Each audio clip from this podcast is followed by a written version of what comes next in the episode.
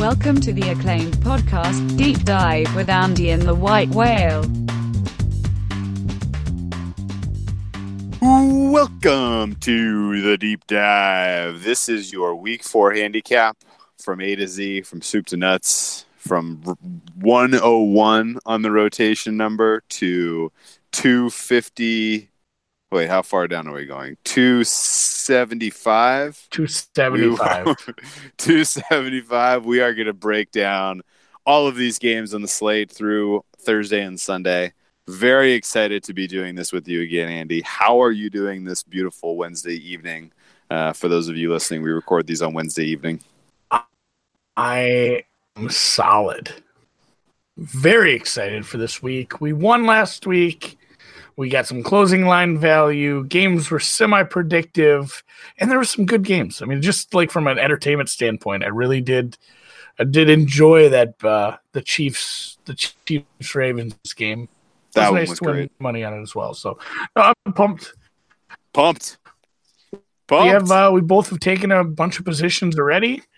I got some closing line value already, too. Or at least I look like I am in position to get some. So are you. On the Patriots under looks little.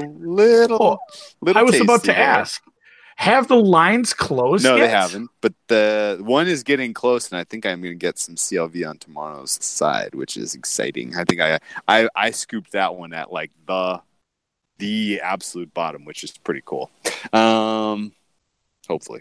Doesn't go hard the other direction. That would be sad for me, but any kind of, I guess, it's real. I didn't prep you for this, but I want to get your take. Every year there are a couple of 3-0 teams that are total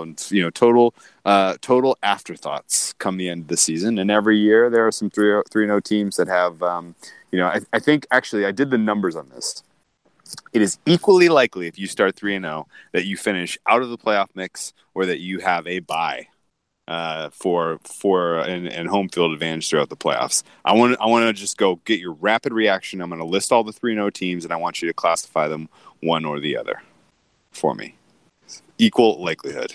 You ready? Yes. I'm going to go in totally surprising order to catch you off guard.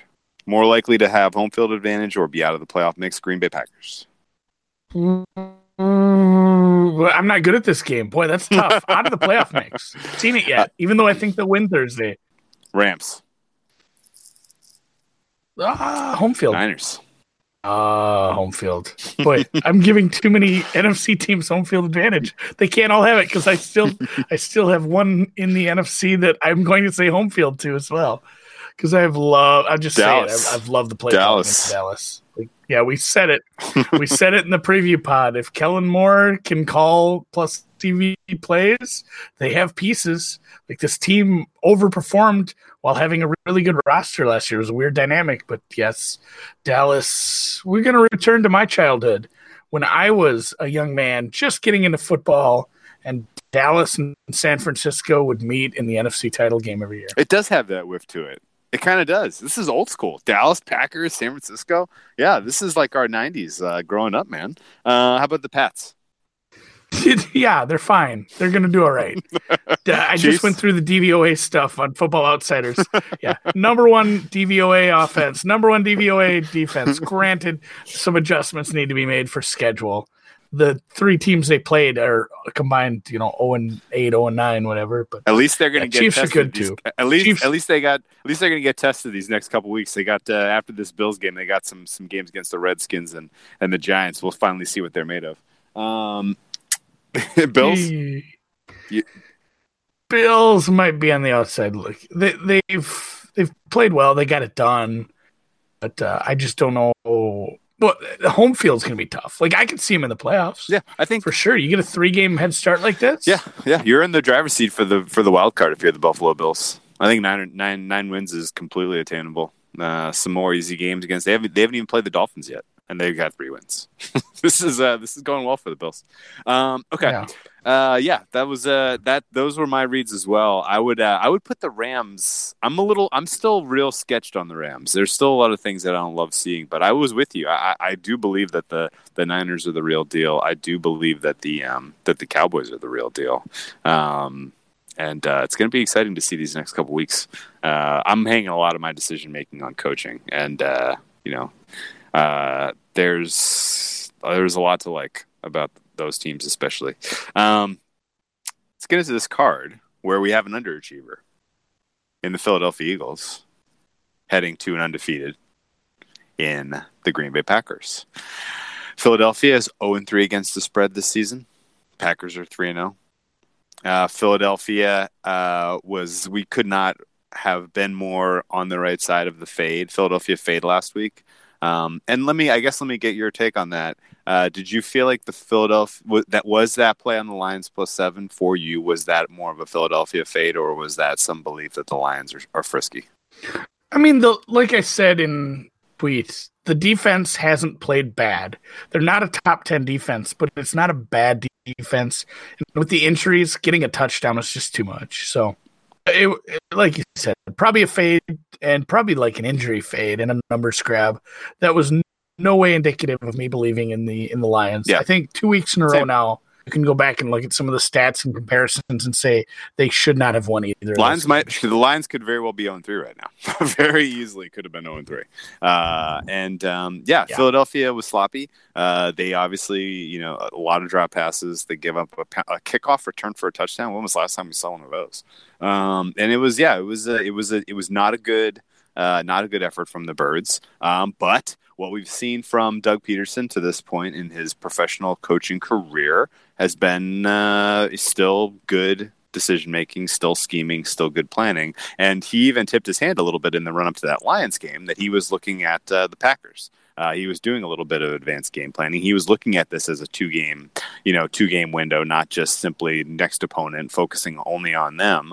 And to a little bit, that's playing a little bit into my handicap here, because I do expect a more experienced coach in Peterson going up against a rookie head coach on Thursday Night Football from LaFleur, I think plays into advantage Philly. Philadelphia is going to be getting Alshon Jeffrey back. Some of the pieces that we were concerned about on defense that were out last week are coming back. Still without Jernigan, still without, will not have Darby out there. Still no Deshaun Jackson to take the top off the defense. But I think overall, I like what I'm seeing from Carson Wentz. I like what I'm seeing from this offensive line in general from Philadelphia. And I think they're going to be able to score points on the Packers. Other side of the ball, a lot of questions still about this Packers offense, not loving Floor and Rodgers and company, and how they're, how they're getting through 60 minutes of game week in, week out. They give us about how many minutes out of 60 are they a competent offense in the 3 weeks we've seen so far? Think of the Vikings game.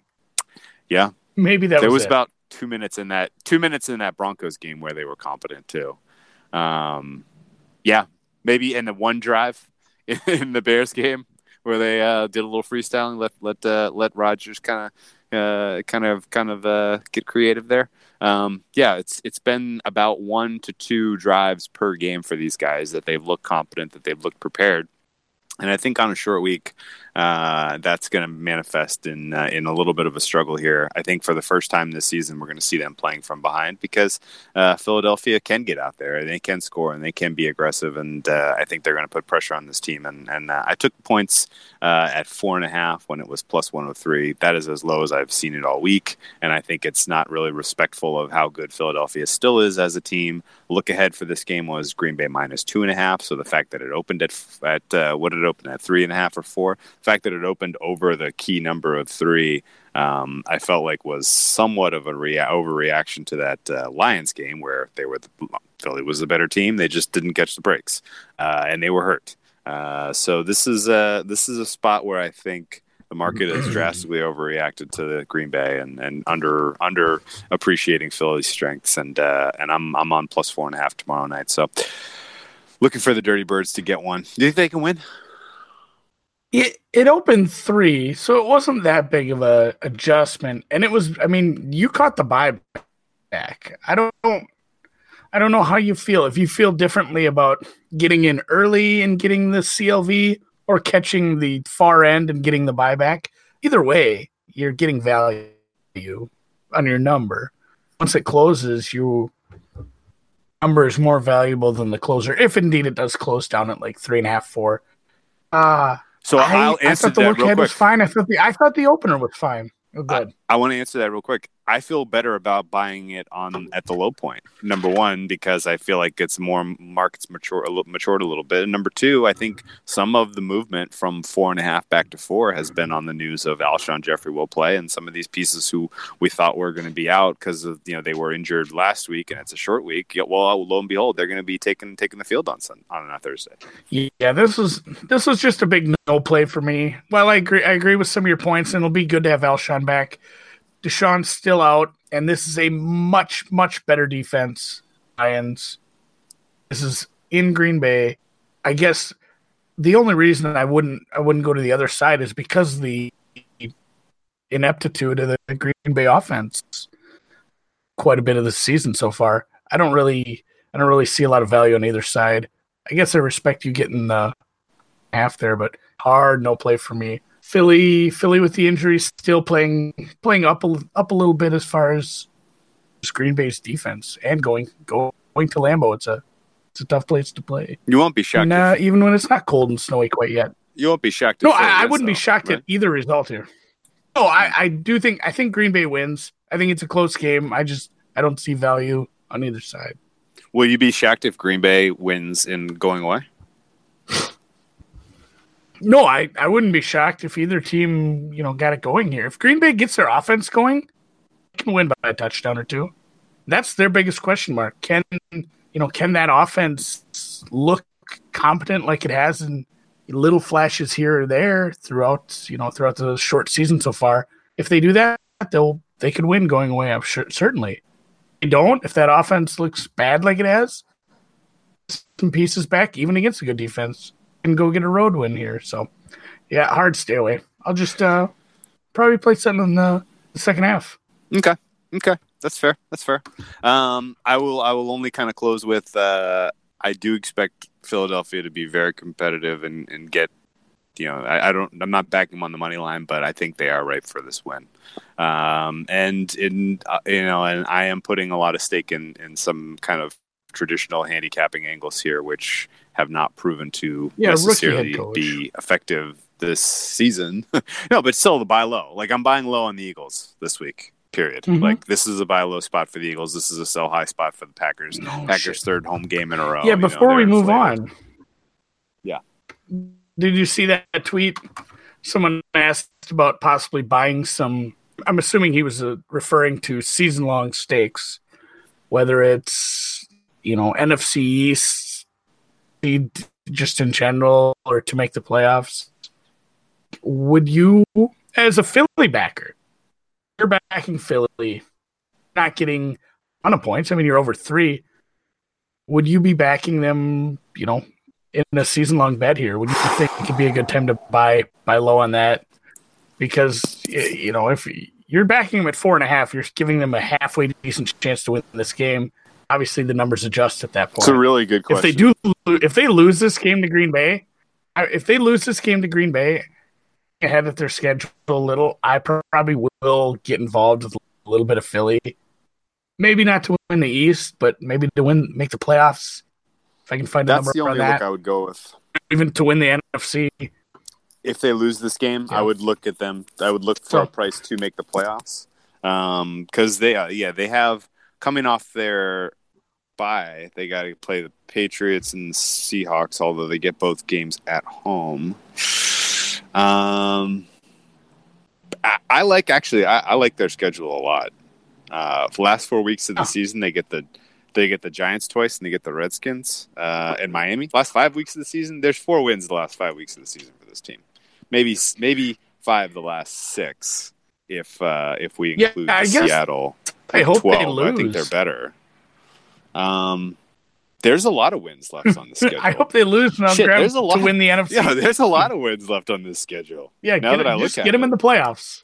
The problem is that no, that's what I'm saying. I looked at the schedule after that tweet. Yeah, the problem. Yeah, they can definitely bounce back in the second half. The problem is that Dallas is potentially going to run away with the East. Dallas also has some of these advantages, although, granted, they have one less game against Washington and one less game against New York, because they've already played both of those teams. Although Philly's already played Washington once too. So, but yeah, no, I'm looking at the Dallas schedule, and Dallas is a little bit more difficult road here than Philadelphia does. A little bit, not much more. And I would say, but I would say it's if Philly picks up a loss here, if they have 3 losses, I don't think I see Dallas getting to 5 losses, which makes it extremely unlikely that they win the East, and it means they are on the road. No, I'm 100% in on them. Yeah, this is the wild card situation. If they start in a game, if they lose and they're down to 1-3, and I mean Dallas is road favorite, not by much, but if they start 1-3 and Dallas does get a win in New Orleans, like the division is pretty well dead. Which for them. Means, yeah. It's hard to say that quarter of the way through the season, but it's still it makes it very difficult. That's where it would be to make the playoffs or win the NFC. Hopefully, get them in the playoffs and then do some hedging out of that, because that'll be a big nice number. Because honestly, like they're not the. Let's touch on this next week after we have a result. Yeah, no, then we'll see some numbers too. Yeah, going a step even further here though, like they're not a team I'm in love with on the road. Other than, I mean, I'm backing him on the road to this topic. Obviously. Other than this week. But no, I mean, like, are they winning 3 consecutive games on the road? I don't know. So much of their success in the playoffs that people will kind of hearken to, really, I felt like was driven pretty substantially by really impressive home field advantage. And you don't want to play the link in the playoffs. Let's move on to Sunday. So, all right, what do you got? Well, I don't know. A bunch of games. Eating the Tums now. I thought you'd talk longer. A little bit of heartburn.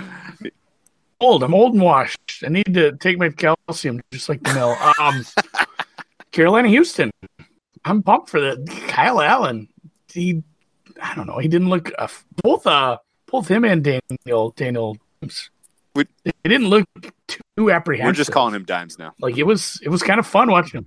We're just calling him Dimes. You're right. It was fun to watch some of these younger quarterbacks step in and not look terrible. Granted, Arizona's defense, not good. Like that was, I guess that was kind of the result you needed there, especially for Carolina. Do we have any update? Before I even preview this game, do we have any sort of semblance of a timetable? I'm going to say that I couldn't find anything solid. So. My gut read on this is that they're not being truthful at all. The fact that they went from, it's a foot. It's definitely a foot, but we've seen it's a shoulder and a foot, whatever, or a foot. I mean, it's either only a shoulder or it's mostly a shoulder and a little bit of a foot. But the fact that they went from, it's a foot, he's probably going to start this week. Nah, he's not going to start this week, maybe next week. Actually, it turns out it's a Lisfranc injury. That spells which 6 to 8 weeks. Which is not good, and the fact that they are kind of using that as the this is what it is, that seems like smokescreen. Honestly, this is the situation here where he needs to get right from the shoulder, and they probably put him on the shelf for the rest of the season. And I think what we've seen from him from 2 weeks already this season, the Panthers' fortunes and Ron Rivera's employment are better off in the hands of Kyle Allen anyway. Cam was awful in the 2 weeks we saw passing the football. If that shoulder can't recover, he was at least sharp. He's not going to throw well. Agreed. The shoulder's just so fucked. I mean, I'm not even worried about the foot. The foot is the foot. The shoulder was just bad. So, and I guess it's silly to talk about. He's not playing this week. Certainly, Allen will be visiting him. And I think the big, to me, besides Deshaun Watson continuing to be an electric player who needs just a couple more pieces around him to take that giant next step, I think that might be kind of the narrative this week. And it's got brought up in a couple chats, and it was apparent on Sunday. And it's been apparent with just some of the watching back and looking at the grades. Offensive line isn't the worst offensive line in the league. Maybe they're not top 10, maybe it's not a really good offensive line, but it's so much better than it has been, And Deshaun Watson with time is super fucking dangerous. Deshaun Watson, when he's not on his back, when he's not running for his life, when he's not driving to the next game because he has internal bleeding.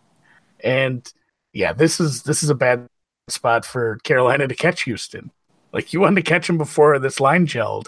Like, the offensive lines, they've said that. I've heard nice quotes from offensive line coaches, offensive coaches. Talent is great, but continuity is better. You need to just play together. You need to keep the same guys together. Tunsil is a nice pickup, but he needed a couple games. They looked better. So this is going forward. Houston definitely live to not only win the South, but win a playoff game. Because I've always been a Deshaun believer. It sucks that he gets his face rattled 30 times a game. It really sucks for him individual too.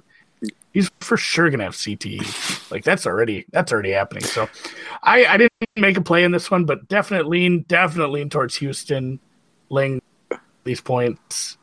I'm a big fan of what this offense can do under the current situation.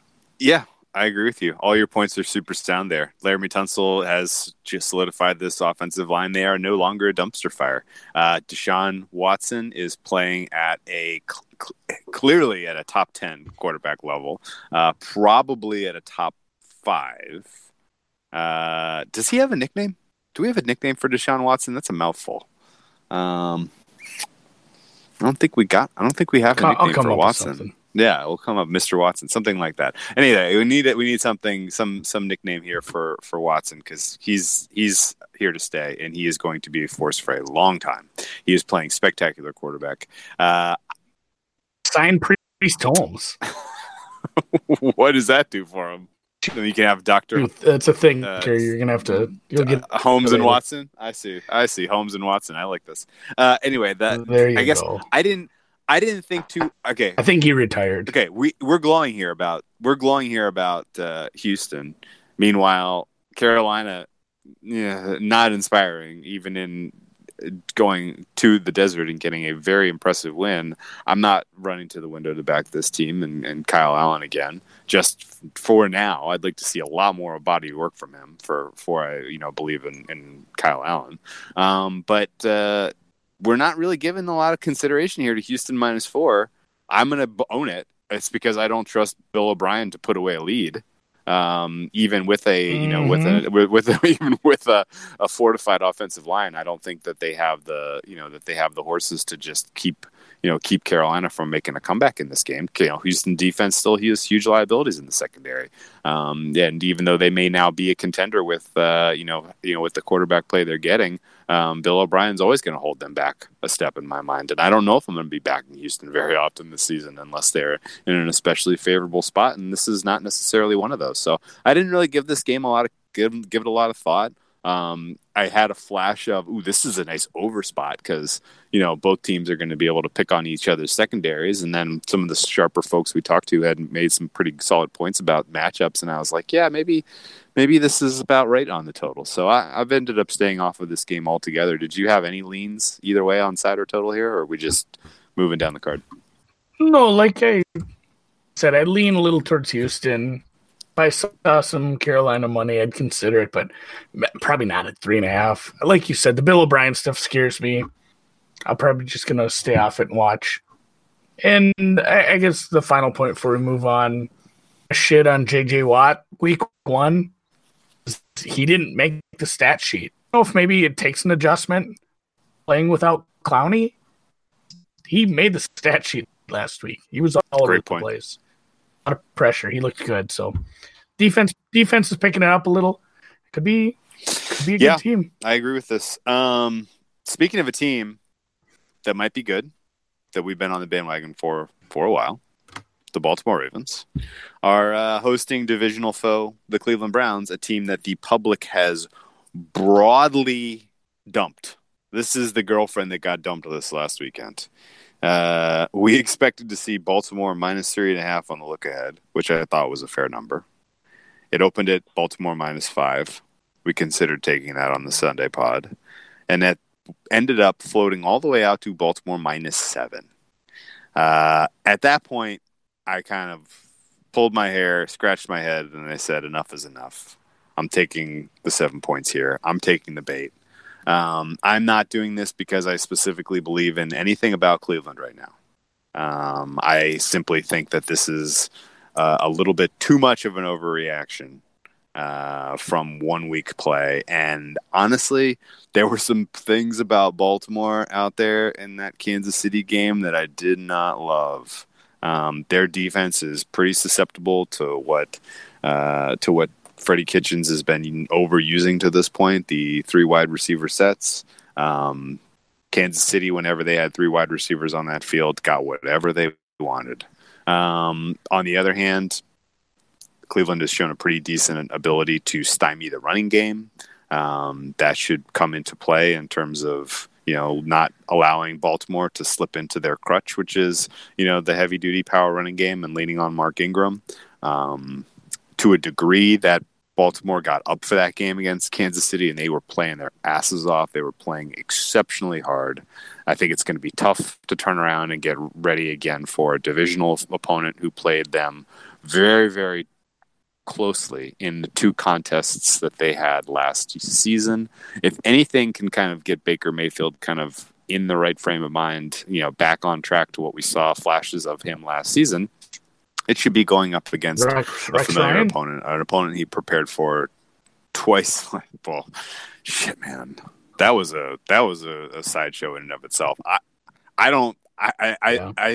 Two people that should probably not, you know, two people that are talking a little bit too much at this point in Baker Mayfield and Rex Ryan, as far as I can tell you. No winners in that fight. But yeah, in general, this is a familiar opponent for Mayfield to kind of to be competitive against. There's a lot of matchups to like in this on the part of the Cleveland Browns. I do not think they get the win. I have this as Baltimore winning by 4 points. I could see a Baltimore by a field goal. This is going to be a pretty close, competitive, exciting game, and I'm happy to have Cleveland +7 in this spot. Do you think I made a mistake? You're probably right. It's a nice number grab.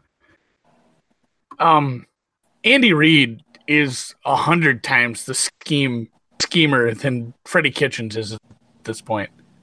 Strong agree. That Andy Reid's just gonna make everyone look stupid. Like I watched a good follow on Twitter at all22 breaks down some stuff nice, and I watched just like a short little 2-minute video down some of the things Andy Reid does with his receiver sets, just like clearing out defenders.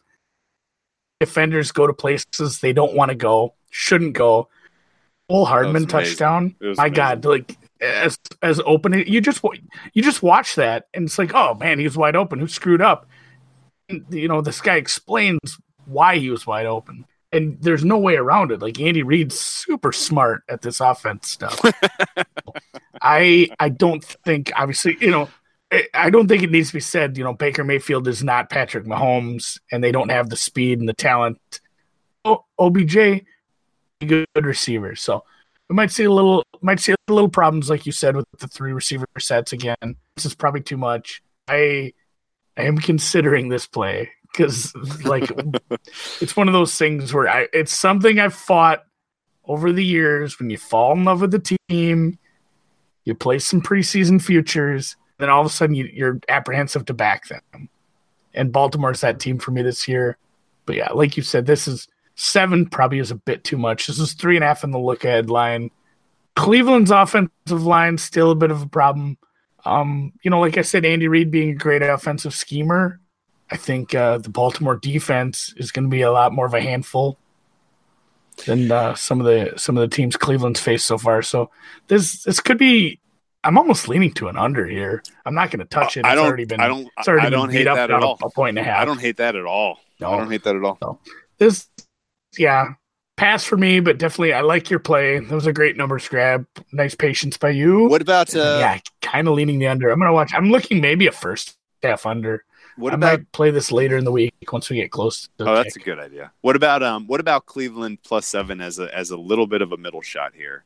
on some of the Baltimore love from preseason, because obviously I have a that's exactly what I'm thinking. Yeah, right. I mean, Pittsburgh, Cincinnati, forget about it. Write them off. They are done, and I don't think either team comes close to sniffing the North.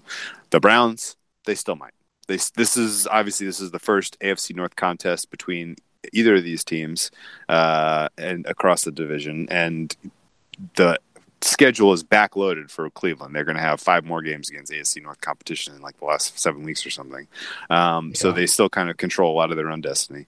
And it may get worse before it gets better for this team. Freddie Kitchens did a lot of really dumb things. And you know, the kind of things where you're like, actually, I think I figured it out. Think of one. Of course you can think of one, but tell me if this passes the smell test. Freddie Kitchens seems like the guy that like read or is like scanned a lot of like the plus EV conversations about play calling, play sequencing and stuff like that. Like he's like gotten like 50% of it and he thinks he's doing what is smart, but he doesn't really know, you know, he's like he's got like this. Oh yeah, no, 11 personnel is working for Sean McVay. I need to do that. Right. Oh, this is. You throw in these and you run on in these. That I should do that. Right. Like it's almost like he doesn't really get it 100%. He's just kind of, you know, being. I got to be aggressive and go for it on 4th down. Like that's the way this is done. Right. But he's not 100% doing it in the right, like getting it all the way. Does that make sense? No, like, that kind of. I get what you're saying. Yeah, it'd be hard to make that stick. You know, obviously, he thinks he's being smart. You know what I mean? Like, he thinks he's being smart. It's not the worst, yeah. It's not the worst theory. And, I mean, I'll just, to close that one out, like, Cleveland got a lot of love. I said this early in the spring and summer. It's still all new coaching staff, really, with a very young quarterback and with a team that hasn't experienced success. Like, it's going to take a bit. They have a lot of good pieces. But it just might not be this year, right? If they can get their shit, they can get into wild card. But you know, the people that placed all these Browns to win the Super Bowl tickets, like it's just a little early with that shit, especially with New England and Kansas City in the conference. Oops. So, no, I like your play, and yeah, oopsies. The Meadowlands. Okay. Where I do have a play in this one. Ooh. Is it a Dimes? Giants? It was fun. It was fun to watch. The Dimes playing well. The last drive there, that was a lot of fun. It was what it was. It's not like the Giants are going to the Super Bowl this year anyway, so it was cool. Probably the highlight of their season. They should have. Yeah, that was for sure the highlight of the season. That was neat. Sorry to the other team. That was kind of cruel. Washington. We got to see some pretty on the other hand, we got to see some pretty bad quarterback play. What was it? 3 picks, 3 fumbles. That was rough. Who knows if we even see Keenum? He's in the boot. I don't think, as far as my play goes, I think it probably helps. I actually would love to see Haskins in there on quarterback. Sling it a little, maybe some mistakes. Get a little revenge. Get a little revenge for the team that passed him in the draft. Revenge. Yes, that too. New York's defensive secondary is colossally bad. It's a problem. I would love to see the Giants play the Chiefs right now. That would be one of the most hilarious football you could possibly watch. Either way, I've played the over here. We grabbed it. It opened at 46. God bless anybody who grabbed that. Got 47.5. It's ticked up to 49.5. I obviously agree with that move. Bad secondaries, bad defenses in general. I don't even care how good the offenses are. They're going to move on these defenses. This is going to be one of those. It'll be an ugly good game. You know? Oh, yeah. Like it'll be ugly from the standpoint that they're two bad teams that probably aren't playing for much. They're lighting up the scoreboard for me. Daniel Dimes, just kind of a little looser, a little more. I don't want to say like he's not reckless. He wasn't making like super bad gunslinger, you know, Brett Favre at his worst decisions. But he was a little looser, looser with the football as far as getting it down the field, I thought. And I think that's, I don't know, it's like you said with the move that Pittsburgh made, you know, Pittsburgh making that trade, that does for a team's mentality. I think this is just going to help the overall psyche of the team. Like, yeah, we're moving on. We're a fresh start. We're moving ahead with this franchise. Maybe we'll be good next year. Let's go out there and, you know, try to compete while we're doing it. Definitely on an over here for points. All the quotes you heard come out of the come out of the locker room after that game, before that game even, all kind of support your points there. I think it's strong. Good job getting the number you got. That was great. I guess two questions I have for you to just try to challenge your position, see if you can refute these. No sack Barkley here for the Giants. Presumably they're going to throw Wayne Gallman into the mix and just try to have him play sack Barkley's role, which I think is probably silly. Do you think that is an issue? I have one more after this. I'm happy about that. Hopefully they run less, throw more. That's a better team. It was one of those things where, you know, people, Saquon Barkley, such a great year. Yeah, would they win 3 fucking games? I don't remember how many games they won, but it wasn't good. It's not going to be a run first offense. That'll be good for this over. It'll be good for this offense. Okay. Hopefully Gallman gets 6 touches. Other concern I had, because we talked about this, and I saw you doing it, and I saw you making that bet, and I was like, yeah, that's a good bet, but I couldn't pull the trigger myself. And this is the second point, is the reason why. Let's say Case Keenum is out there on a bum wheel, and let's say that he just happens to be coming off of a primetime performance where he embarrassed his head coach and turned the ball over 6 times. Any concern that Gruden just rolls out a stupid vanilla play call where Adrian Peterson is run into a 2 yards in a cloud of dust 30 times on Sunday? I want to give a head coach credit, even if he is even money to be the first head coach fired. Please, Gruden has seen division foe and their defensive secondary. He goes with a run first approach. That should be an instant firing. Like, you need to pass the ball in this team. This needs to be a team you attack through the air. Their defensive secondary can't cover anybody. You have a couple halfway decent receivers, and it doesn't matter who the receivers are. Be attacking this team through the air. If he does that, you're right. It probably will screw me over. I don't know if that would be a thought. I don't know. I can't read his mind, but now you got me scared. Thanks. You know what? The reason I backed off of this otherwise, too, is I had flashbacks to last year's first meeting. It was week 8, maybe? It was in the middle of October. It was around Halloween, I guess. And I was, like, kind of talking myself up, like, too bad defenses. This is going to be a shootout. Redskins were up in MetLife Stadium. They gave Adrian Peterson the ball 26 times. It was very, very, very. He ran for 149 yards and a 64-yard touchdown, but the game ended 20-13. And granted, a lot of that was because Eli Manning was pretty horrific, and Sack Barkley couldn't get anything going on the ground. It was a frustrating game. I don't know. I don't know if there's really anything to draw a line here for, but I am a little bit worried that Gruden has Keenum on a short leash just because of the 6th turnover performance on Monday. You never really know how a coach responds to those sort of things. But like I said, you got the market with you. It's the right side, so hopefully it turns into a W. This next game was an easy stay away. Chargers are headed to Miami. Early game for a West Coast team. 16.5-point favorites on the road. Miami is a junior varsity team playing against varsity opponents, the Chargers aren't as good as we expected. Their offensive line stinks. Their defensive line's getting no pressure. Their secondary is substantially missing.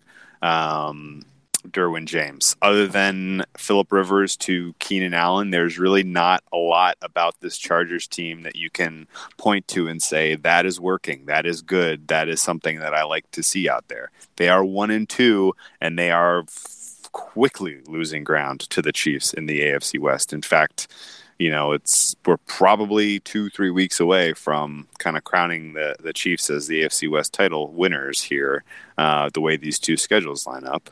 And, you know, the Chargers are in desperate need of a get-right spot, having just lost 2 games in a row here.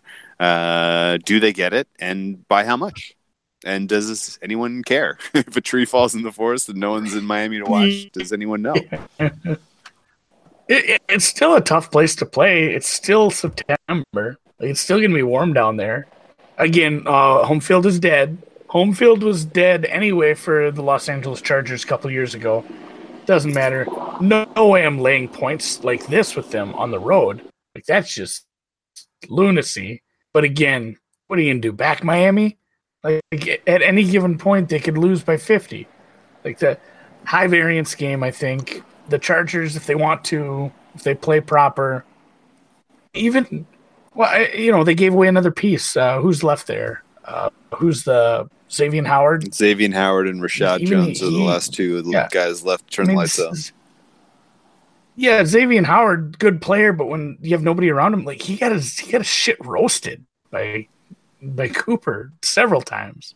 Yeah, there's not enough pieces to maybe win a game at all this year. Some of those people that got a bigger number on a team to go 0-16, God bless, it'll be kind of a fun sweat.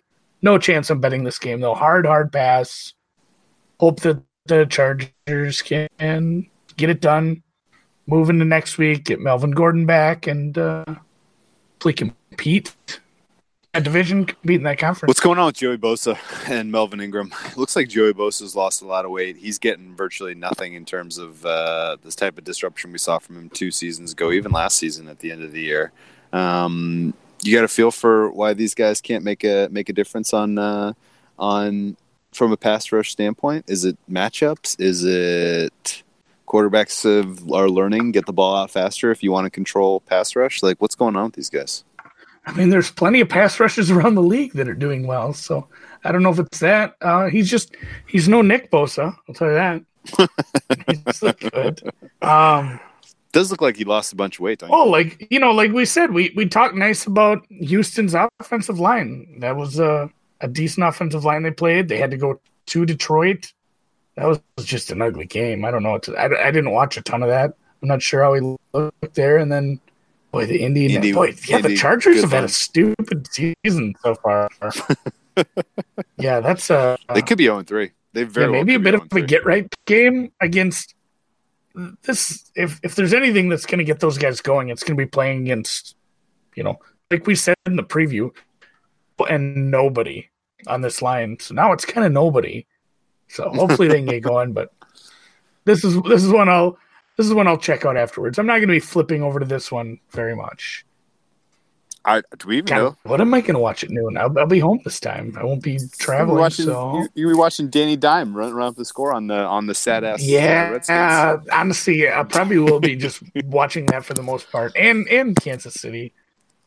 That one's not next. What's next? Oakland going. I did bet this one too. And giving away the secrets. Although I did tweet about it. Indianapolis, Oakland. Did we ever decide? I think Oakland flew back to the coast. I've heard Oakland went back to the coast this week, and they intend to go back to the coast next week as well, which is wild.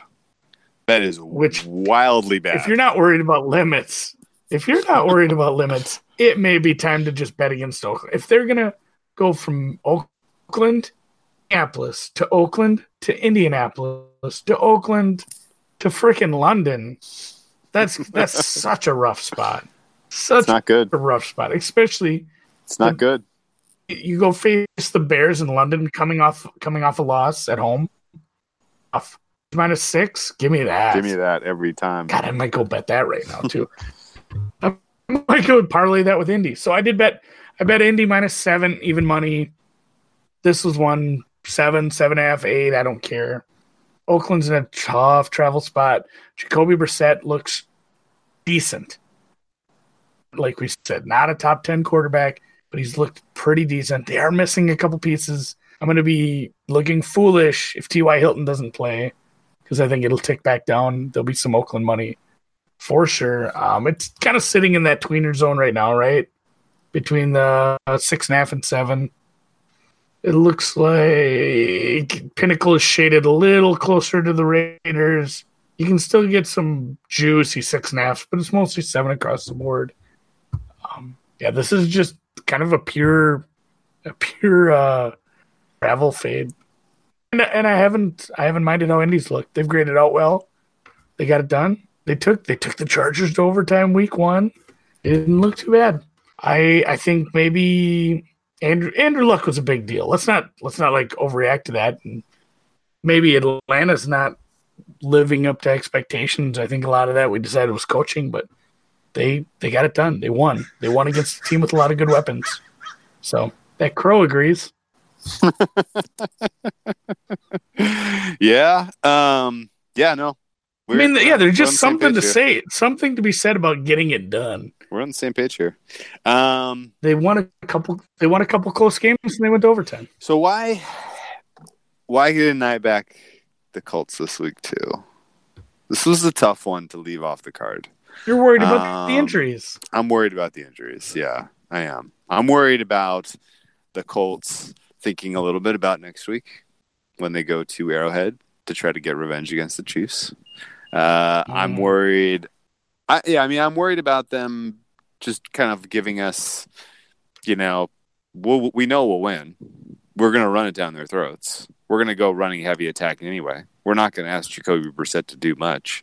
I'm just worried that this is a little bit of like big brother puts his hand on the forehead of the little brother and lets him swing away, and they just kind of keep him at arm's length for the entirety of the game, and they win by 7. Or by 3, or by 4, or by 6, right? Like this is a game where if they were hungry, if they were trying to get right, if they were at full strength, if they were going, absolutely max power, they win by double digits, and I'm backing them -7 all day long in that spot. But the injuries, I think, are spooking me a little bit. The place that this falls on the calendar is a little concerning, part of me is hopeful that the Raiders are frisky in this. Maybe not for your sake. I hope they don't cover, but I hope they're frisky and that we can get a fair shake on a little bit higher limit swing at the Bears next week.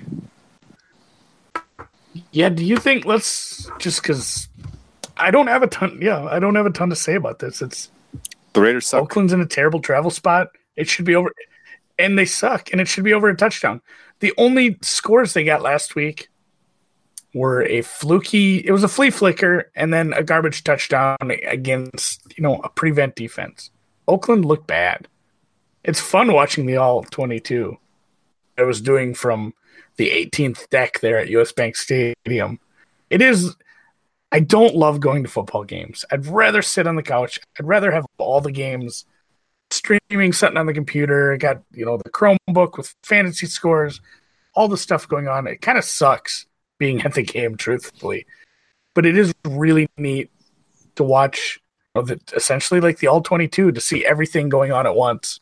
Like you can really see play action develop. It's kind of neat. And I saw a lot of really bad running plays by Oakland. Like they just run into the teeth of stuff, leaving linebackers unblocked. They just looked really bad in all aspects of the game.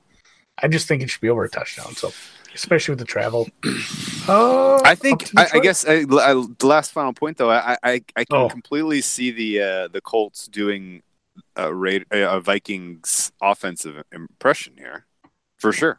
Like they'll score what they want to score in this game. They're going to dominate the line of scrimmage and run it down their throats.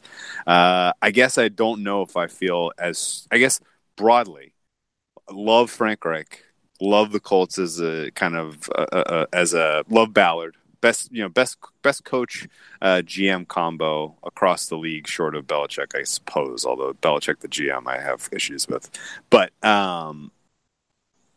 I don't know about this defense. I don't know if they're as good as what we saw from the Vikings defense. I don't know if they're going to be able to suppress this team to what you saw, 7 points effectively. It's they're not as good as it's the got Vikings holes. Defense. Especially they're not the injuries. No Leonard, no Hooker. I think I'm just a little sketched by. But yeah, let's talk about Detroit. Let's talk about this game because this one's interesting.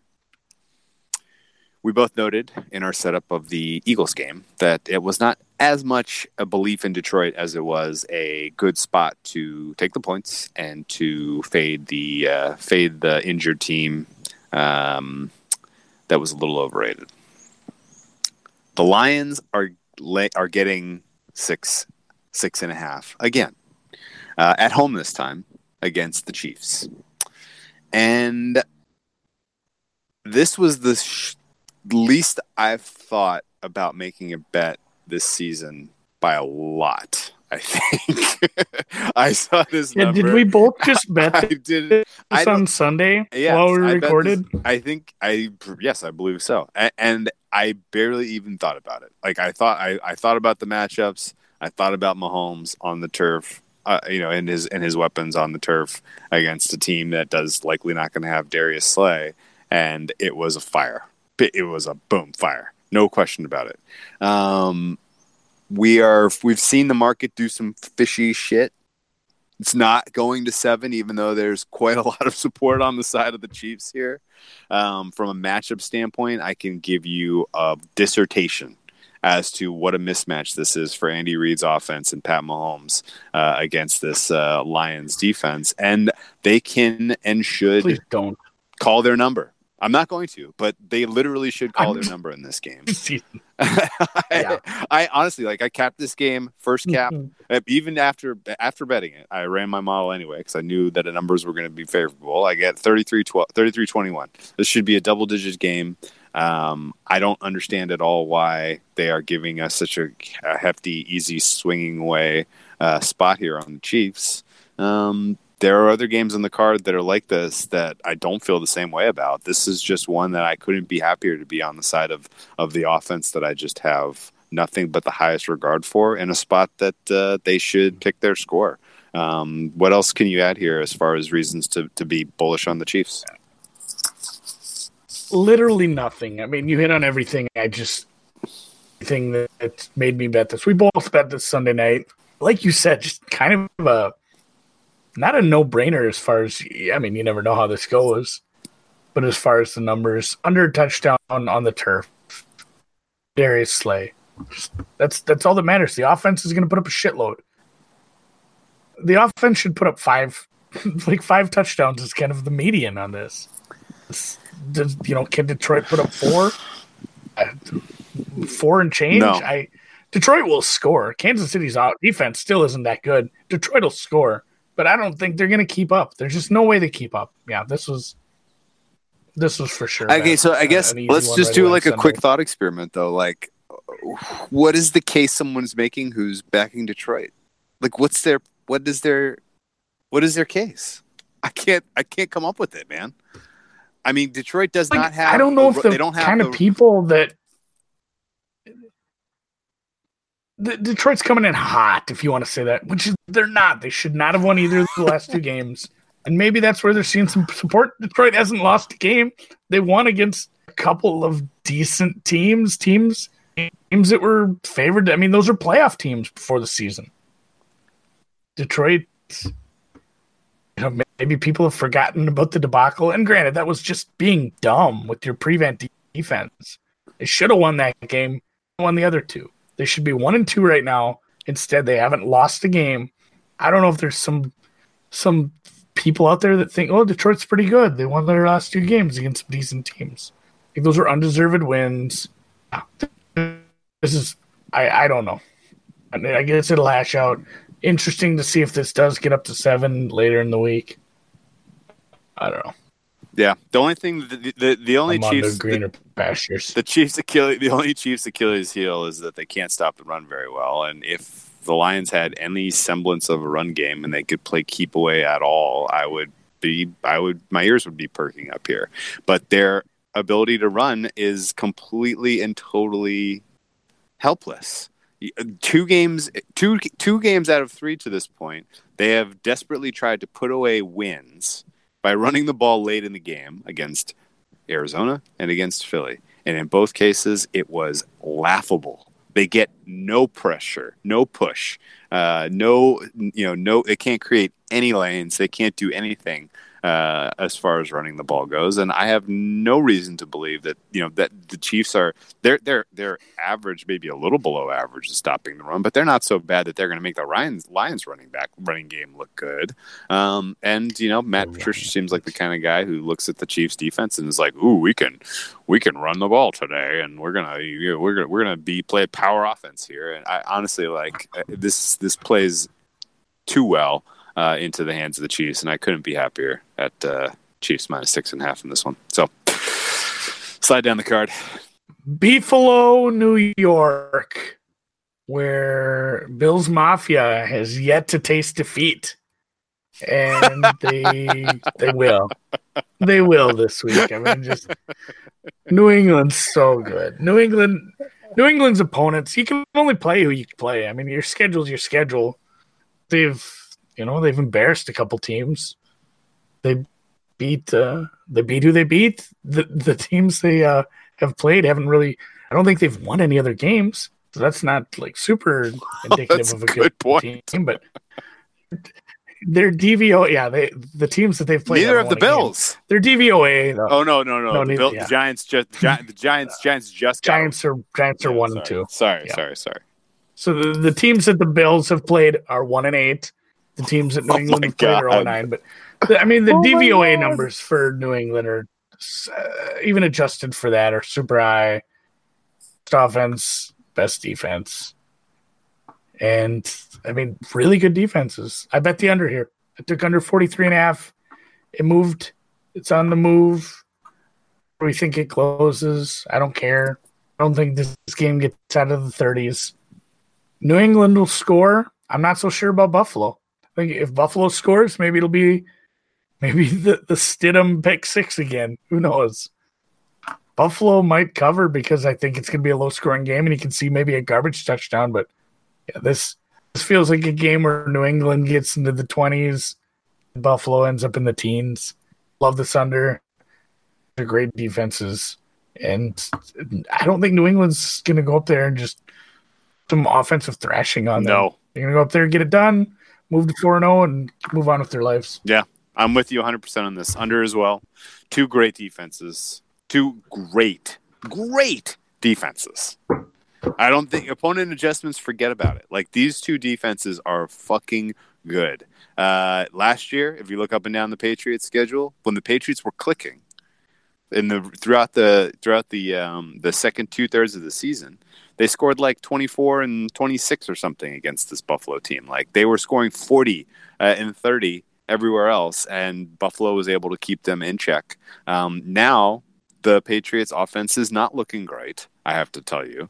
I don't love the fact that they only have really one truly game-breaking player in Josh Gordon, and we're still not 100% seeing that connection between Gordon and Brady be, as seamless as some of the other, connections Brady's had throughout the years, Gronk and Edelman and Randy Moss, etc. Welker.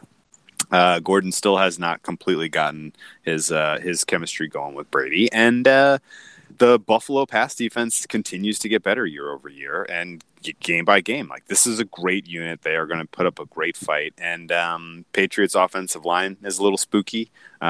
Patriots run game is a little suspect. Buffalo's offense from top to bottom is suspect. They have played against three extremely poor pass defenses.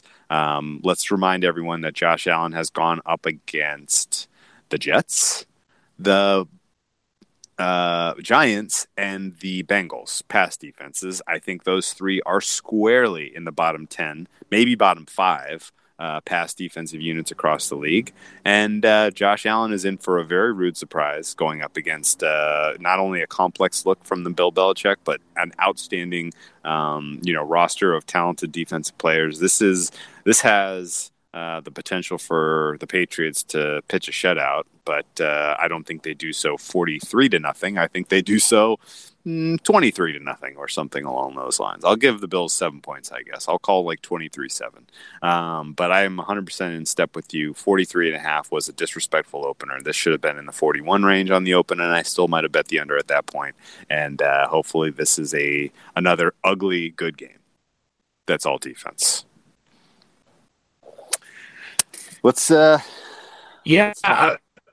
Props on just, non-prime time. Like a Buffalo under 1.5 touchdowns scored. Yes. I don't know. I might have to find another fun way to back this too, but it's not a primetime game, but I liked what you said about the pass defenses. That's something we talked about earlier in the week. I'd forgotten about. This is going to be such an enormous step up as far as pass defenses, and Bill's smart enough to know, take away Josh Allen beating you with his feet, and this team's not going to do very much. So. Yeah, and honestly, I'm be a pretty ugly low. I don't have scoring dominant game. Yeah, exactly. I 100% agree with you. And I don't have much on the side here, except that this has the whiffs of the sharps are on Buffalo. Buffalo's got a chance, and then 3/4 of the way through the game, Buffalo's got 0 points. You know what I mean? Like this has got 23-0. Yeah, this has got that whiff to it. Kind of speaking of whiffs to it, this is one that I was going to try to make the case for an over, and I was going to try to make a case for Tennessee, and I had a bet in my queue that I was ready to place, and I said, you know what? I am not just placing bets for the fun of it. There are good reasons not to do this. And so I cleared the queue, cleared my head, and it was all on the basis of Tennessee's offensive coordinator on Thursday Night Football doing one of the dumber sequences that I've seen in my lifetime. Down 3 scores, manages to eat 7 minutes of clock with 11 plays, gaining 28 yards. That combination is seemingly impossible. I don't think you could find any other example of a drive like that throughout NFL history, going back to probably the 50s. And yet, here we are down 3 scores, and they were able to completely wipe off the clock and gift-wrap Jacksonville the win. Tennessee is not an offense that I'm getting in bed with anytime soon, even though every other signal points to them being the right side in this game.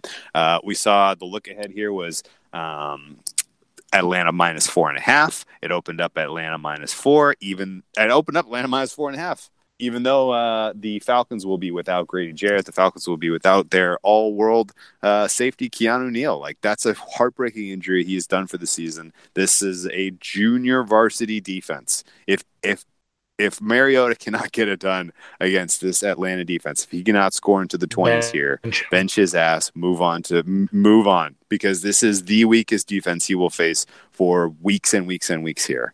I honestly, if I had any faith, any trust at all in this offensive unit for Tennessee, I would be either backing them, taking the points, or taking the over here. But I can't do it. And, Atlanta might somehow get this win, even though they are a forgotten unit. But don't buy into this team. I got to tell you, man, this Falcons team is not worth backing.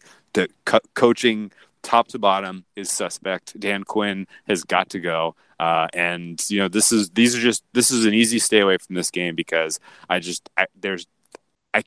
can't understand why Tennessee is doing what they're doing, why they are sticking with Mariota. I can't understand why Atlanta is doing what they're doing, sticking with Dan Quinn. Neither of these teams are worth paying any attention to. And neither of them are going to be factors this year in the broader picture. So happy to stay away from this one. Save for you.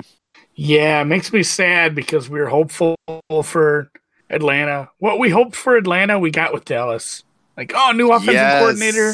Great point. Good receivers. Right. This could be a good offense. If we get some plus EV play calling, this team's going to lay down some fucking points, right? And you're seeing the dichotomy here between you got in Dallas and what you got in Atlanta. It's so day and night. It's just more of the same, maybe even worse. I don't know. And then Keanu Neal, that sucks for that guy. He's such a good player. Second year in a row, goes out early. I mean, for the year, he's done. go look at the splits. I don't have it in front of me, but it's something I read in the offseason that kind of was jarring as far as how that defense performed with and then without him. And they did have other injuries along the defense. It wasn't just him. It was rough. And this is a team that could be headed downward. Like, man, give me any other team to take as a road dog here. Exactly. I would probably be doing it. Exactly. God, you nailed it. Any other team. Like any other team. Tennessee. If you took Tennessee though, I wouldn't either. Coming off extra rest, is playing like shit. Just lost a huge piece on defense. Mariota get right game. On turf, man, I'm almost talking myself into this, and I'm just not going to. If I see Atlanta money show late, I'll get a bet. Tennessee team total. Hopefully, like the Tennessee team total should be an auto bet after what we've seen from Atlanta to this point on defense and who they just lost. The Tennessee, it's going to be like I can't do it. 20. I can't do it. Not with Arthur Smith there out there. He could wipe out a whole quarter and score 3 points. He could eat it 15 minutes of clock and 3 points are scored. Like, you just can't do it. Anyway, let's move to the afternoon. You want to set up this West Coaster? Yeah, this was I have not got involved in yet, but there's been much deliberation, and I believe you have already. Different sides, not head to head, but about it. We're looking at different angles. No, and I get it. I really do get it. Were we impressed? It's Rams, Tampa Bay. Tampa heads to the coast, going to play out on the West Coast. The Rams got a win. They didn't look stellar doing it. Goff hasn't looked really good yet. A bunch of the pieces. Aaron Donald, he got a lot of pressure. He was good up the middle. He does what he does. I mean, he's an all-star. He's probably defensive player of the year again if he gets his numbers. Yeah. So I get it. Oh, man, but opened at 9.5, up to 10. Tampa hasn't looked terrible. Godwin's didn't practice today. That would make me nervous if I bet plus 10, looking at people in the room. Something I'm looking at, the total is coming down. The Rams' defense looks a little shaky. Tampa's offense hasn't looked bad. We're kind of looking at the same thing because someone I'm talking to doesn't mind the over, even with the number coming down. I don't mind the over. I mind Tampa over 20 on a team total. Tampa's going to score on this team. Team total, the right look here. We'll give up some points here. I don't know. I'm not sure which is the right look. I haven't bet either. I know you're on, spoiler alert, Tampa plus 10. It's another one. It's like the Cleveland game. It's probably just a bit too much. Yeah. Like I haven't bet it, but ten's aggressive. I respect the bet. Like it's probably what you have to do. It aggressive. If it was 9, I probably wouldn't have played it. They haven't. Like honestly, if it was 8.5 or 9, I'm probably not in. We talked so much about the receivers. We were just in love with their three receivers before the season, and what they score. And I don't want to take anything away from Cleveland's defense, but what they put up 20 last week? 13. Oh yeah. Rams did 20-13. Yeah. No, Rams got 20. Yeah, Rams got 20. How did they win? Rams got 20. Yeah. The Rams got 20, 27. I don't know. That was three of those totally gift wrapped. By the way. Yeah. Yeah. Those were some goofy plays. And then what was week one? What did we see out of? Look back at this. Rams got 30. A lot of short. Oh, that Carolina game. A lot of short fields. A lot of weird turnovers. One. Yeah. So, yeah, I'm looking at the over, the team total over for Tampa. One or the other. Might not bet either. If Godwin plays, up a lot for making that decision, I suppose. I mean, defend your position. So, 10 was the magic number here. You just look at it, and I couldn't in any way rationalize how the Rams should be a 10-point favorite. Part of this is because home field is canceled, and then the Rams never really had much home field anyway in the Coliseum. I mean, it's not. It's not a place you can generate a lot of noise. It's not a place where people are kind of miserable coming out to travel and play. And I would say Tampa Bay was by far and away the better team last week against the Giants. They fell asleep at halftime after what? They were up 28-10. They went conservative. That's the only real knock on Tampa Bay, and the only real reason I feel a little silly getting involved here is because of how much I dislike their offensive approach generally. And Byron Leftwich has a lot to be asked of in terms of an offensive coordinator that I like being in bed with as far as having a position on his team. And they're going to have to score to stay inside 10. They're not getting this done the way they beat the Panthers, you know, what was that game, 16-13 or something dumb like that. They're going to have to be competitive. They're going to have to score. They're going to have to get into the 20s. They can do it. They have the weapons. They have the tools. They can neutralize the strengths of the Rams defense, and they can move the ball. The Rams, to a degree, I think are going to be suspect to a lot of the same things that the Eagles were last week, where they are going to be nursing some injuries and they are going to be looking ahead to Thursday's game, which is much more meaningful for them against the Seahawks. I think that there will be some splitting of duties, planning for that Thursday game, as well as prepping for this Tampa Bay game. And the fact that they are 10-point favorites may, they may be looking past this team a bit. And by the way, Sean McVay kicking field goals when he should be going for it. That is another recipe that I'm happy taking double-digit points against you if you're going to be making those incorrect decisions. And he obviously has not learned. So all things considered, 10 points was just too many for me here. And, this is a spot where I just expect, I expect Tampa to get into the 20s. The team total over might have been a better look. But yeah, this is all the makings of Rams eke out a victory here, and plus 10 is never in doubt. So that's where I'm taking. Moving down to back to the desert, Seattle heads to Arizona. Two teams that I am ready to write off for different reasons. Seattle, disaster of a coaching performance at home against the Saints last week. Pete Carroll and company have learned nothing. Brian Schottenheimer is running the most minus EV offense in the league. I don't know if there's even a close second. And Arizona, fool's gold. The competitiveness they showed us in week 2 against Baltimore was for naught. They were awful against Carolina last week at home. This is their third home game in out of 4 weeks, and I gotta tell you, man, Cliff Kingsbury and company do not look like they have the goods this year. This is a team that, if you're holding Arizona over 5 wins, I got bad news for you. That puppy ain't coming home. Kyler Murray may be the long-term answer there. He's got some skills. He's got some tools that are pretty cool. But I am not feeling great about this team's potential to get wins this year. They open up as 3-point favorites. It's bet actually the look ahead was 3. They open up Seattle opens up as 3.5-point favorites. It was bet up to 5. There are people out there who are betting the over 46-48 too. That feels like the wrong direction. I have no clue who's taking an over position on this game.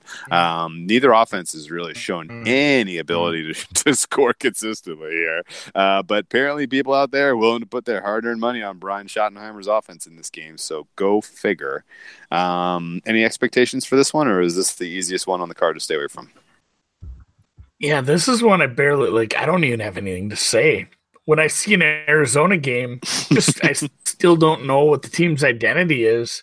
They're still figuring it out. And I'm not going to get money involved in a team that haven't figured it out yet. Great take. Yeah, like you said with Seattle, what am I going to do, back or fade Seattle with a team I don't understand yet? So hard pass. I guess the only thing I could say for the over is, Arizona's defense has been pretty porous. If Seattle wants to throw the ball at all, they'll be more than welcome to, and it should be pretty easy. Seattle on the road here. I'm not going to lay that many points on the road. Problem is, it's a team that I really don't believe in. So yeah, no, hard pass. The problem is that abortion of a coaching performance out of Pete Carroll on Sunday was met with the commentary of, I took too many chances, I was too aggressive. So what are we supposed to take away from that? that they're going to run even more minus EV offense in this game. Like it was bizarre from start to finish, the way they were prepared and the way they took the field on Sunday. Russell Wilson's season looks to be, in jeopardy as far as him competing for a playoff spot, as far as I can tell you. I don't think I hold them up as competitors next week against the Rams either. I don't really want to get too much into look-aheads here, but did you see that number? Was Rams minus 1.5 in Seattle on Thursday Night Football? Yep. Yeah. Doesn't look like a very good number to me. Feels off. No, it does not. At the same time, though, Seattle plays up in primetime at home, and maybe that's why they're trying to respect that, I guess. Anyway, why don't you set us up with your homeboys? Not sure if that's predictive. Soldier Field. I was going to say, I'm not sure if that's predictive, the primetime angle by one team, one coaching staff, and then we'll dive into Minnesota's last 20 games in Soldier Field. Why do they suck so hard in Chicago, man? 5-15. I don't know. Oh, it's funny. Somebody showed me the stats today, and even before that, if somebody asked, how do the Vikings do in Chicago? I'd been awful. They're so bad. Doesn't matter if they're a great team and Chicago's throwing out Rex Grossman. They're going to go down there and lose.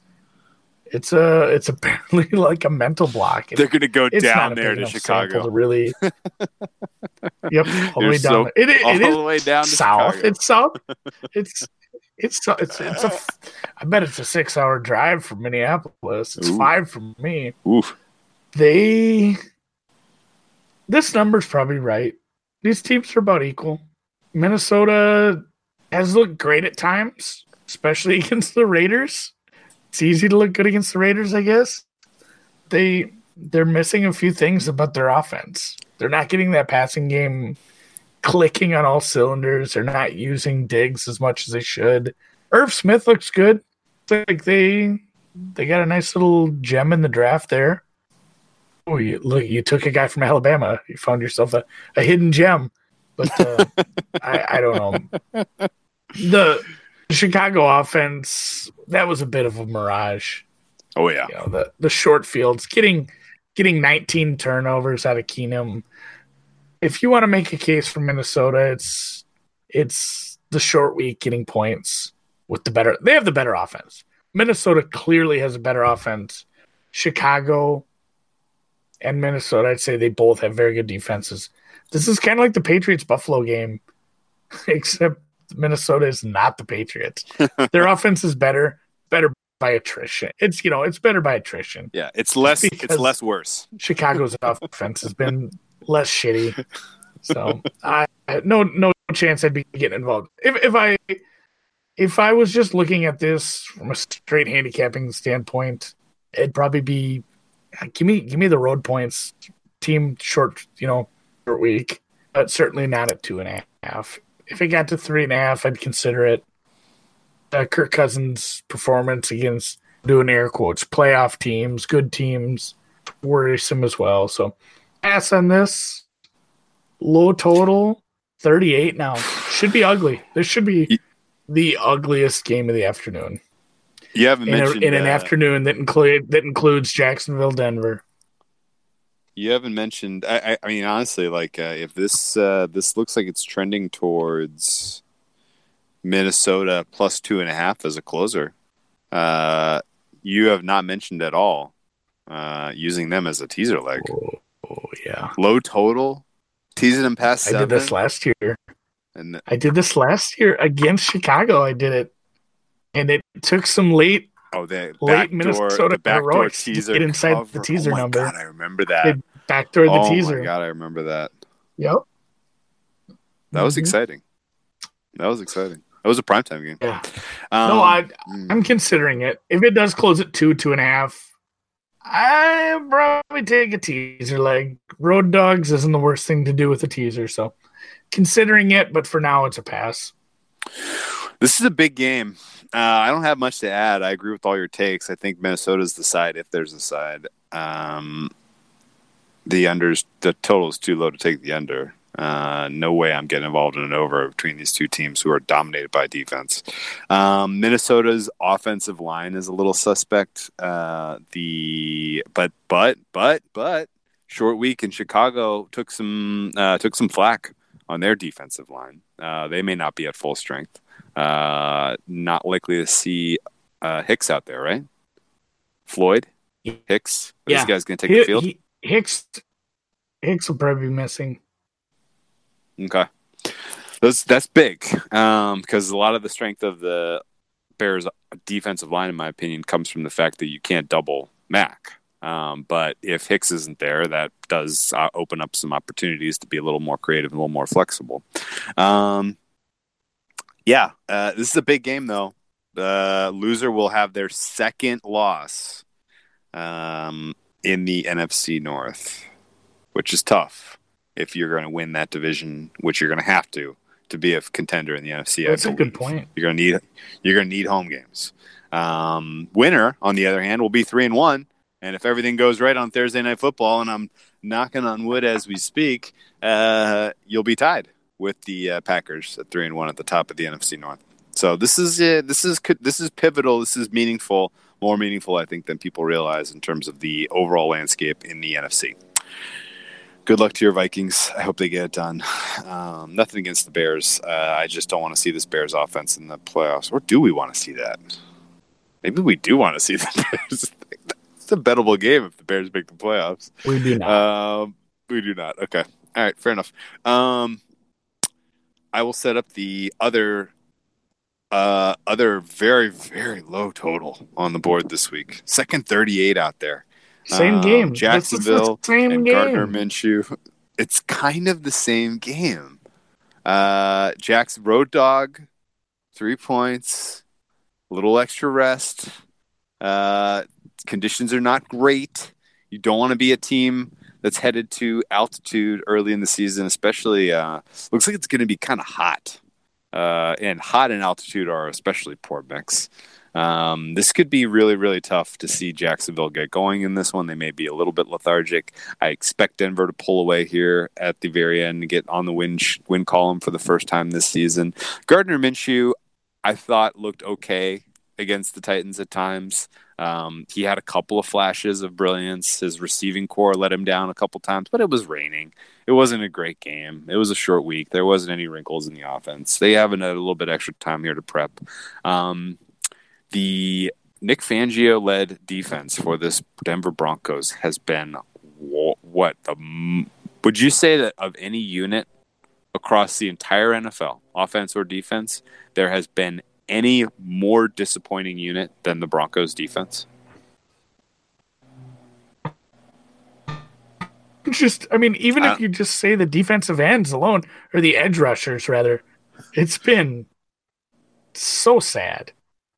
It underperformed last year, and it's like, all right, maybe bringing in a defensive coach is dumb in general, but this defense might thrive, and they haven't. Maybe this is, a case of it's not like he changed the scheme a lot either. I don't know. I'm grasping at straws here, trying to figure out why. I can't figure out why. They should be better. Might have to dig into this a little. But, yeah, it's been a problem. That was supposed to be the identity. Like, Flacco was going to come in, game manager, veteran role, defense is good. We don't have to score a lot of points to get wins. It's not how it's turning out right now. And yeah, they're in danger here. They're saying Denver and Jacksonville are about equal. Jacksonville's starting a rookie quarterback. That's not what you wanted to be at this point in the year. I mean, Flacco's not where you wanted to be here. Flacco threw one of the worst passes we've seen all. He threw one of the worst passes I've seen all season, and it got intercepted. It was horrific. True, but I mean, Minshew didn't do a ton outside of he got that short field. That was a great pass, great play call actually. Yeah, the first touchdown on Thursday night. Yeah, the other pass was great. Another just good play call. There was like a drop touchdown later on. He had moments. He's still a rookie. This is a tough spot. I can't back Jacksonville. I can't back rookie quarterback going up to Denver to play. It's not like he hasn't played at altitude, I suppose, being out on the West Coast. I'm sure he's played in the mountains somewhere. 12, I mean, Provo's up there, isn't it? I don't know. I'm not a college guy. I'm talking out of my ass here, but yeah, this is tough. Going to Denver at altitude. Yeah, it's a tough spot to go play in Denver as a rookie quarterback. 3.5's not enough for me. What's weird is that even at +3, I'm not getting involved in Jacksonville. At Pick'em, I'm not getting involved in Denver. Like, this was an easy stay away altogether. Like there's like a good 3-point window here where I just can't manifest an edge because I don't think either of these offenses are going to be very competitive. I think this is a field goal coin flip kind of game. This is a fair line. This is an easy stay away. Let's move on to Sunday night, where I think there is a little bit more of a sophisticated handicap we can put to this game. We have the Dallas Cowboys, who are undefeated, who we believe in. We believe in this team, despite the fact that their offense has gone up against the Redskins, the Giants, and the Dolphins. Not necessarily what I would define in any way, shape, or form as a meaningful test to this point in the season. They've kind of had an extended preseason where they could just rack up a few wins, get a lead on the rest of the NFC, and that may actually be important as we kind of march through the schedule here, because this looks like another opportunity to get a win, the way I handicap this game. The only thing I will bring up about the Cowboys offense that is slightly concerning is they only have one receiver who can get open. Cooper's the only guy. Gallup was doing nice things with this offense. I thought he was kind of found some chemistry with Prescott, and having two receivers who could get open through the first game and a half was dynamic and was made them especially dangerous. With just one, it's a little tougher. And on the other side of the ball, the Saints have an offense that has completely stalled under Teddy Bridgewater. They got a huge win last week. I have reasons that I suspect why they got that win. I think a lot of it played into a focused week of prep, staying on the West Coast. Now we've seen two teams do this, San Francisco week 2 and Saints last week, where you buckle down and you focus on nothing else but preparing for your game. And guess what? You come out looking solid in all three phases. But it still didn't make Teddy Bridgewater look like an effective quarterback. His average at the target was like 3 or 4 yards. Like it's not an effective way to score points and move the ball and get a win. And because of the lack of Gallup and the one-dimensional nature of the passing attack for the Cowboys, because of Teddy Bridgewater's very, very conservative handling of this offense, and because of the general hostile nature of playing in the Superdome, I think this game plays to an under. I think the fact that it opened up at 45 and -3 for the Cowboys, I was probably staying away. As it got bet, down to 2.5, I thought hard about the Cowboys. As it got bet up to 47, I couldn't help it. I got involved in the under. I'm on under 47 in this game. I think we see another primetime, tight, low-scoring fight that ends with whoever has the ball last, probably the Cowboys. Anything that you see in terms of getting involved in this game, and any concern about my underplay? The total's ticked up. I mean, the market disagreed so far. What'd you grab for an number? Did you say 47? 47. Okay. You did. So you grabbed the top so far, which I guess at least you have that going for you. You're kind of the buyback king this week. I think that the early moves were contrarian and misguided, to be honest with you, in a lot of senses, except for the except for the Buffalo under. Except for the ones I made. Yeah, the Buffalo under I thought was bad. Yeah. I'm on under 47 at -104. I mean, all good points. Yeah, the Gallup thing sucks. Amari Cooper still made it work last week against a corner who's supposed to be halfway decent. Lattimore, not sold on that. Like Cooper could go off here. I don't know about New Orleans. New Orleans at home though. I feel like the total's just about right. I'm not like jazzed about that bet. I'll tell you that. I'm not. Yeah, I'm not like, it's not popping out at me. Just looking at this. Like, Dallas has been able to score. And I feel like New Orleans at home, even with the dink and dunk offense, another week of practicing with Teddy is with the ones. The offense may come out a little improved at home on the turf. Dallas's offense, yeah. This one makes me nervous. I'm not like I'm not stumping for an over or really saying like the move was the correct move. I'm thinking mid-40s is just about right though. Okay. So, okay. If anything, God, if anything, I'm looking at Dallas. Like you said, Dallas 2.5. This is one where I don't think I'd be able to tease New Orleans, just with a little bit of uncertainty. You've said this a couple times in chats. I don't know if you've said it on the air yet. Your peg round hole. Like you design an offense for Drew Brees. You know, Teddy Bridgewater's a completely different type of quarterback. It's just if they can tailor the offense and get more of the playbook tailored to his style of play, he's been a semi-successful quarterback. I think New Orleans could still make, honestly, they can still make a run at the division. For sure. It starts this week. This is a huge win towards them, you know, making a run at the playoffs. Yeah. I just think it's a hard pass because of that. Like I don't know if the offense looks like it did last week, if that's what they're going to do, it's going to be the identity. If they're going to be like, let's get through this with Teddy. And, you know, they won last week. And they have that going for them. Yeah. Boy, this is a tough one for me. If I do anything with this game, it'll probably be later on this week as I dig into this more. Leaning road chalk doesn't feel right, though. Yuck. No. Doesn't feel good. I've just goddamn impressed with Kellen Moore. Yeah. It wasn't a flash in the pan. But like we've said, and we said this with the Patriots as well, Dallas hasn't played much for quality team yet. So yeah. This will be probably I'm going to call it a learn something game. Okay. We're going to see what Dallas does on the road against a higher quality opponent. Hard pass. Not a hard pass, soft pass. Soft pass. Okay. Soft pass.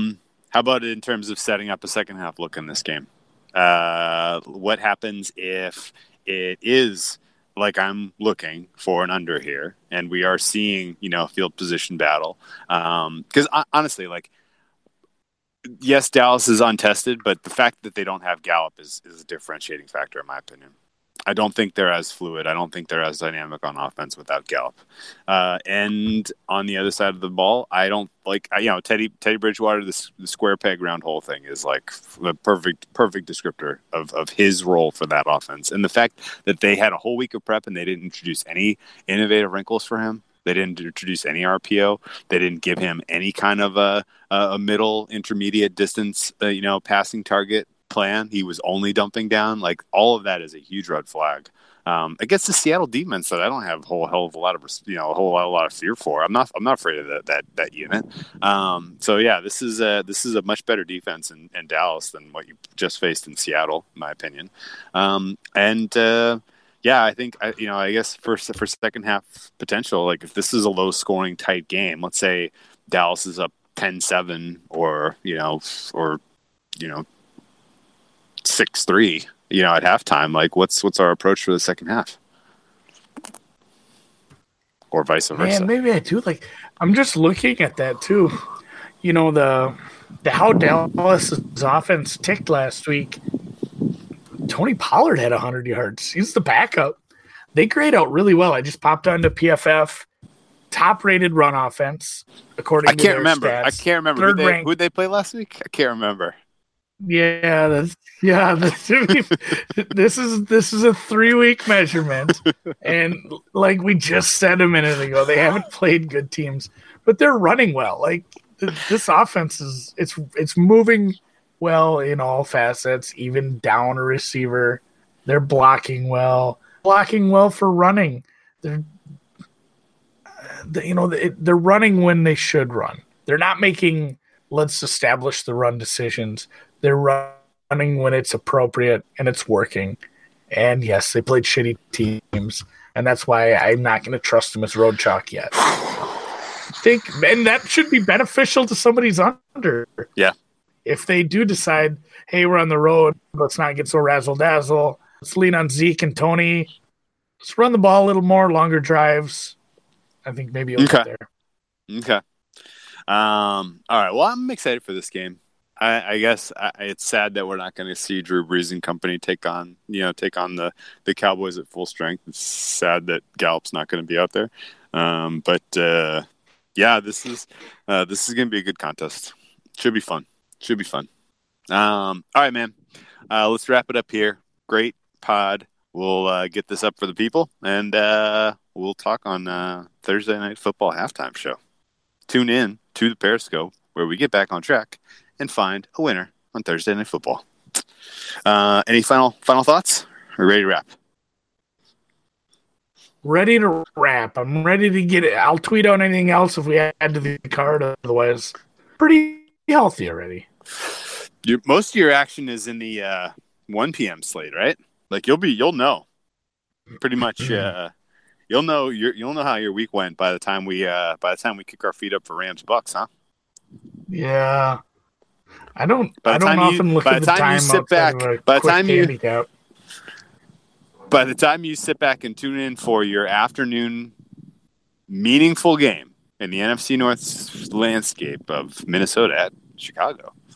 That's kind of cool that they get the afternoon slot. That's probably the game of the week, huh? Yeah. I got in-laws in town. Hopefully they're gone by then. Concentrate on things. I want to go do another Iowa sportsbook review. I might be doing that in the next couple weeks. Might be heading to Waterloo. Ooh. It's fun going checking out these books. I love it, man. Waterloo. All right. So, all right. Until Thursday, we'll talk to you pod style again Sunday. All right. Best of luck. Thanks for listening.